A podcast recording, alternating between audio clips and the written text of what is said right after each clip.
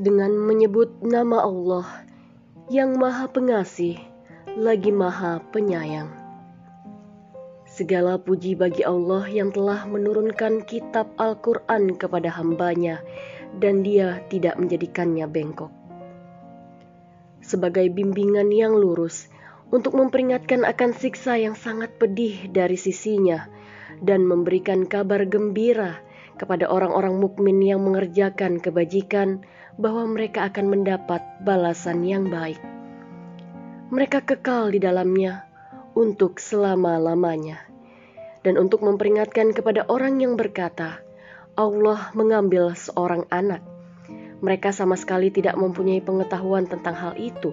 Begitu pula nenek moyang mereka. Alangkah jeleknya kata-kata yang keluar dari mulut mereka. Mereka hanya mengatakan sesuatu kebohongan belaka. Maka barangkali engkau, Muhammad, akan mencelakakan dirimu karena bersedih hati setelah mereka berpaling. Sekiranya mereka tidak beriman kepada keterangan ini, yaitu Al-Quran. Sesungguhnya kami telah menjadikan apa yang ada di bumi sebagai perhiasan baginya. Untuk kami menguji mereka, siapakah di antaranya yang terbaik perbuatannya. Dan kami benar-benar akan menjadikan pula apa yang di atasnya menjadi tanah yang tandus lagi kering. Apakah engkau mengira bahwa orang yang mendiami gua dan mempunyai rakim itu termasuk tanda-tanda kebesaran kami yang menakjubkan?